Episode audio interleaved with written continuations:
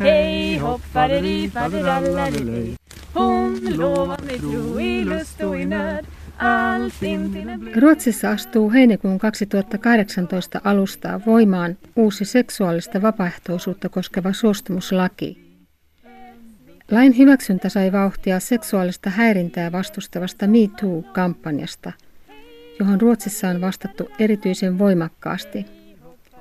Lähes 100 000 naista todisti seksuaalisesta häirinnästä ja allekirjoitti vetomuksia sen lopettamiseksi.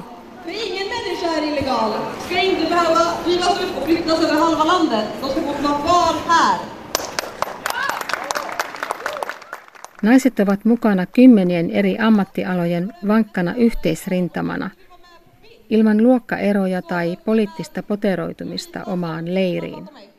Uuden lainsäädännön perusperiaate on, että seksin tulee perustua vapaaehtoisuuteen. Muuten se on laiton teko. Miestutkimuksen veteraani ja feministinen aloitepuolueen aktivisti Lars Jalmer pitää uutta lakia hyvänä, vaikka sillä onkin rajoituksensa. Alltså den i sig, det vet vi ju, den, den ändrar inte på någonting. Den, det, det, det kommer ju fortfarande stå ord mot ord. Laki sinällään ei muuta mitään, koska tuomioistuimessa ollaan yhä sana sanaa vastaan tilanteessa. Suostumuslaki on kuitenkin hyvä olla olemassa, koska se muuttaa asenteita. Hyvässä lykyssä se painuu ihmisten mieliin samalla tavalla kuin lasten ruumiillisen kurituksen kieltäminen aikoinaan. När vi visar vårt stöd för klasskampen, eller i protest mot nazisternas stöveltramp, eller med knytblusar och hashtags mot sexuella övergrepp. Uuden lain ehdoton hienous on siihen sisällytetty varomattomuusvaatimus rikoksen tunnusmerkistönä. Nyt rikoksen tekijä voi saada esimerkiksi vankeutta tai sakkoja, jos hän on toiminut varomattomasti. Solidaritet är också samhället i bygger. Seksuaalirikoksesta voidaan nyt tuomita, vaikka rikosta tehtäessä ei olisikaan käytetty väkivaltaa, uhkailtu tai käytetty hyväksi uhrin erityisen suojatonta asemaa.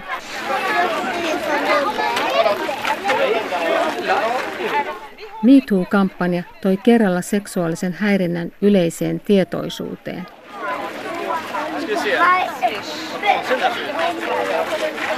Det viktigaste som har hänt Och där är faktiskt metoo med väldigt tydligt alltså. Det är ju att människor har fått upp ögonen för att det är, finns strukturer i samhället, att vi alla sitter i... Tärkeintä on ihmisten herääminen huomaamaan, että me kaikki elämme keskellä yhteiskuntarakenteita, joiden on muututtava. Vaikka aina on olemassa jukuripäisiä miehiä, jotka eivät ymmärrä tämän koskevan myös heitä. Itsepäisyydellään he vain ylläpitävät vanhoja käyttäytymismalleja. Kommer jag ihåg att det fanns ett uttalande av Klara Johansson. Det är från 1928 som hon säger så här. En ny stor världsepok ska inträffa den dag då mannen börjar upptäcka sig själv som diskussionsämne. Muistan Klara Johanssonin sanoneen vuonna 1928. Sinä päivänä, kun mies huomaa olevansa yhteiskunnallinen puheenaihe, maailmassa tapahtuu ratkaiseva käänne. Hänhän on aivan oikeassa. Ehkä tämä on juuri sitä. Clara Johansson var, var en, eh, alltså en författare och, och debattör. Till historien hör väl också att hon var lesbisk. Clara Johansson oli kirjailija ja yhteiskunnallinen vaikuttaja. Hän oli myös lesbo, joka oli kohdannut paljon halveksuntaa. Kaikki me, jotka tutkimme valtaa, tiedämme, että sorrettu ryhmä näkee sorron ensin. Ne, jotka sortavat, eivät edes tiedä sortavansa tai eivät halua tunnustaa sitä.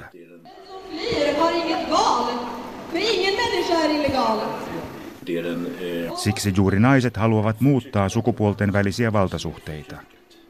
Ja juuri siksi valta-asemassa olevat, siis miehet, hangoittelevat vastaan. Jo paljon ennen kuin sanaa feministi oli edes keksitty, miesten korkeampi yhteiskunnallinen asema naisiin nähden oli tiedossa. Onko Me Too feminismin uudelleen tulkintaa? Ja, det, men, men det är ett synliggörande men det är, ingen, det är ingen ny feminism. Det skulle jag nog inte säga. Utan det här är ju något som... Tämä ei ole uutta feminismiä, vaan erään Helkarin vanhan ongelman näkyväksi tekemistä. Jälleen kerran. Olemmehan me nähneet ja kokeneet tätä jo lukemattomia kertoja ennenkin, mutta mitään ei ole tapahtunut. Me Too on läpimurto yhteiskunnan valtarakenteiden paljastumiseksi.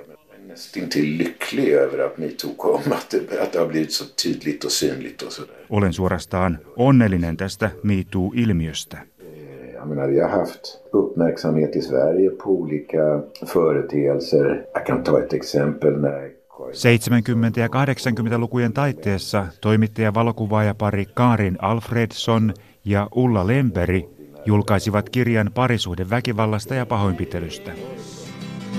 Men Maria, Katarina och Sofia Som tre gudinnor står de där och ser oss gå Kyllä sekin herätti valtavasti keskustelua Ruotsissa, mutta ei levinnyt niin laajalle kuin Me Too. Meitä oli monta, jotka tiesimme, että tällaista esiintyy. Eli eivät nämä teemat olleet uusia tuolloinkaan. Men det fick ju inte samma spridning som metoo. Så det är ju det som är metoos grej. Liksom att nu har det blivit tydligt för, jag på säga, vem kan undgå att, att man kan förneka att det förekommer. Det gör ju många. Var är den nu? Jag bara undrar, var är den nu? Useat julkisuuden mieshenkilöt Ruotsissa ovat MeToon myötä paljastuneet naisia ahdisteleviksi kähmiöiksi. Alltså det är inte, det är inte någon eh, häxjakt eller så utan det är helt enkelt att man har talat om vad, vad, vad de har gjort. Ei ole kysymys miehiin kohdistuvasta ajojahdista, vaan yksinkertaisesti siitä, että kerrotaan, mitä nämä miehet ovat tehneet. Monissa tapauksissa miesten lähipiirin, esimerkiksi työnantajan, olisi pitänyt reagoida asioihin jo paljon aikaisemmin. Miesten henkilöllisyyden paljastaminen mediassa on melkein välttämätöntä, jotta ymmärretään, että seksuaalista häirintää todellakin tapahtuu yhteiskunnan joka tasolla. On selvää, että nämä miehet käyttävät hyväksi valta-asemansa. Jos heidän henkilöllisyyttään ei olisi paljastettu, olisiko kukaan uskonut väitteiden olevan edes totta?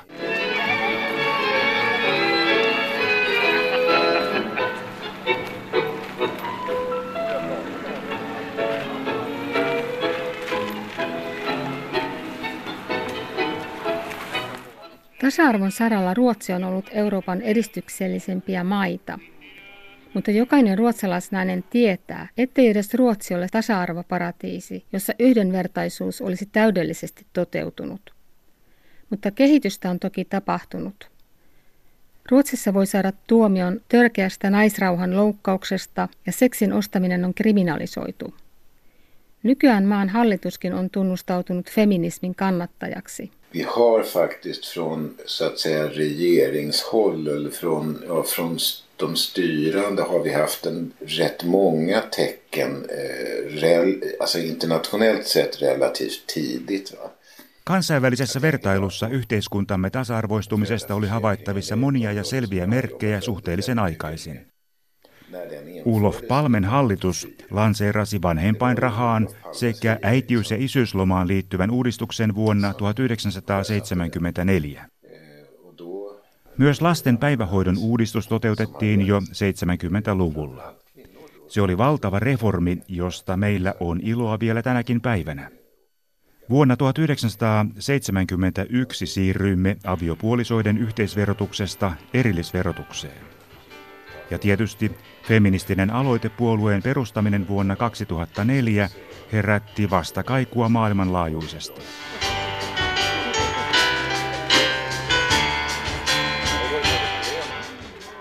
Ruotsin feministinen puolue on ihan ensimmäinen laatuaan. Nyt niitä on myös Ranskassa, Norjassa ja Suomessa. 80- ja 90-luvulla Ruotsissa toimi maailman ensimmäinen valtiollinen miesryhmä – Lars Jalmert puolestaan on ihan ensimmäisiä miestutkijoita. Regeringen hade en, en mansgrupp som jobbade från 1900 83 till 1992. Ruotsin hallituksella oli vuodesta 1983 vuoteen 1992 erityinen miesryhmä, johon minäkin kuuluin. Saimme valtavasti mediahuomiota. Maailmalla ihmeteltiin, että mihinkäs sitä nyt miesryhmää tarvitaan. Mutta olimme olemassa juuri siksi, että voisimme edistää tasa-arvoa. Muutaman vuoden jälkeen norjalaiset tulivat perässä, mikä osoittaa vahvaa tasa-arvokysymysten arvostusta täällä Pohjoismaissa.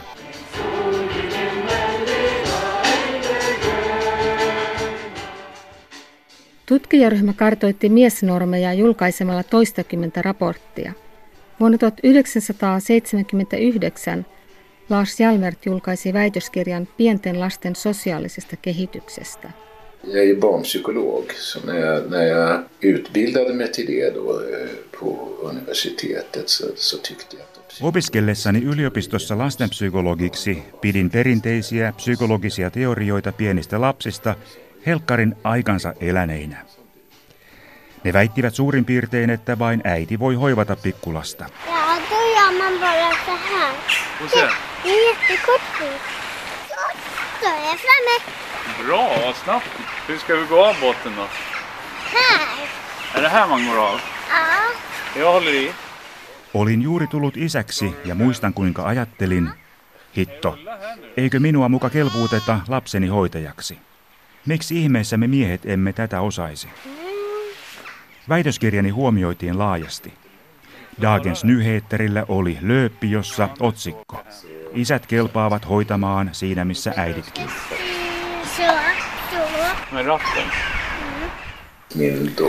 Mutta tiedeyhteisössä väitöskirjani otettiin nihkeästi vastaan. Tällä hetkellä asia huvittaa minua. Silloin tuntui rasittavalta, kun yksi todistuslautakunnan kolmesta jäsenestä ei halunnut hyväksyä tieteellistä työtäni. Aika tyypillistä oli, että kyseessä oli eräs psykologian professori, jonka mielestä hyökkäsin liian rajusti vanhan psykologian käsityksiä vastaan. Hän halusi yksinkertaisesti säilyttää sen koulukunnan, joka väittää, että naisten ja miesten välillä on suuri ero. Pystyin osoittamaan, että pienellä lapsella voi aivan hyvin olla useampiakin hoitajia. provar vi att åka. He voivat olla eri ikäisiä ja edustaa eri sukupuolta. Myös isovanhemmat ja sisarukset voivat pitää huolta pienestä lapsesta. Akateeminen työni oli eräänlainen tulevaisuuden visio. Aikaisempiin sukupolviin verrattuna yhä useammat nykyajan isät hoitavat pieniä lapsiaan. Klarar du själv? Ja. Är Ulla här nu då?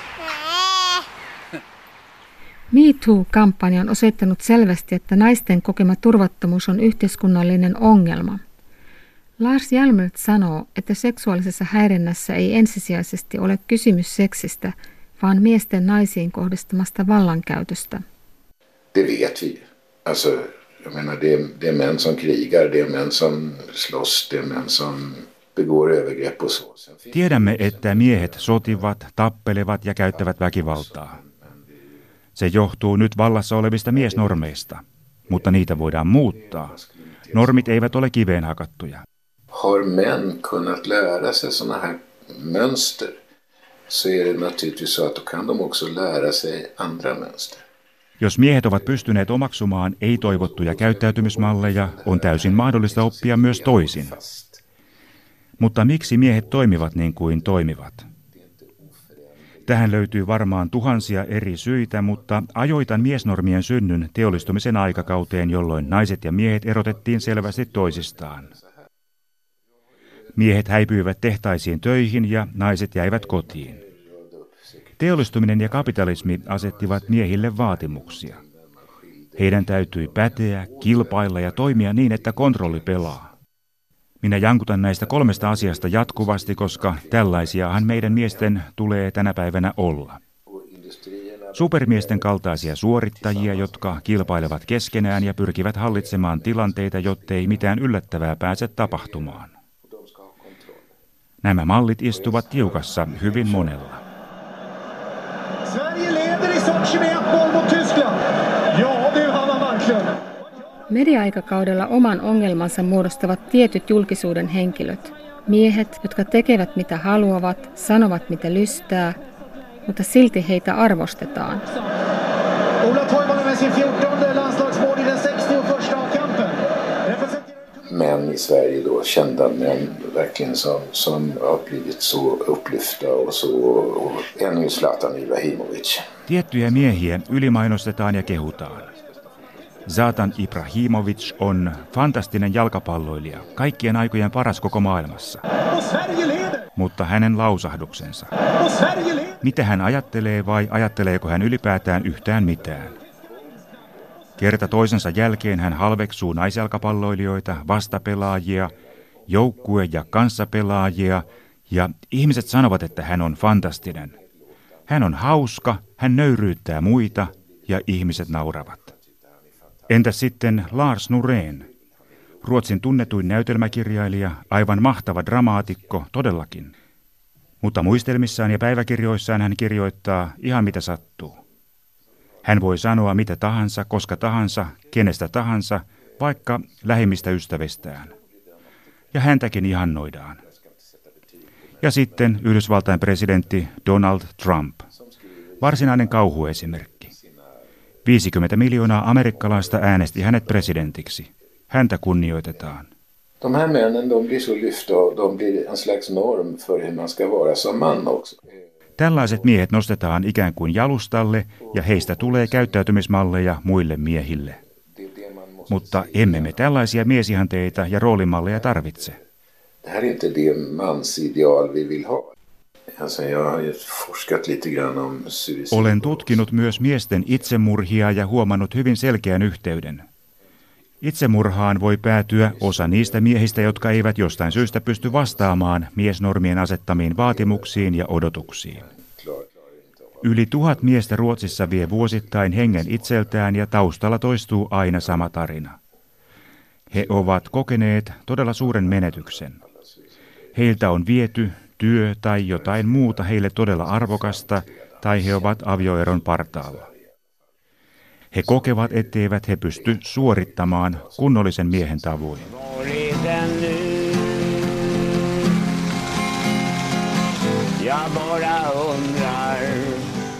Att de inte kan prestera så som en, en riktig man ska prestera.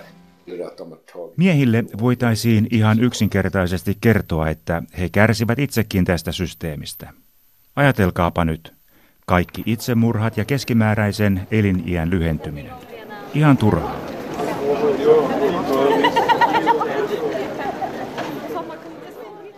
Tämä Helkkarin systeemi vahingoittaa myös miehiä. Det, det är där man måste på något sätt hjälpa till och tona ner och se, inte, inte se, alltid se andra män som konkurrenter utan kanske som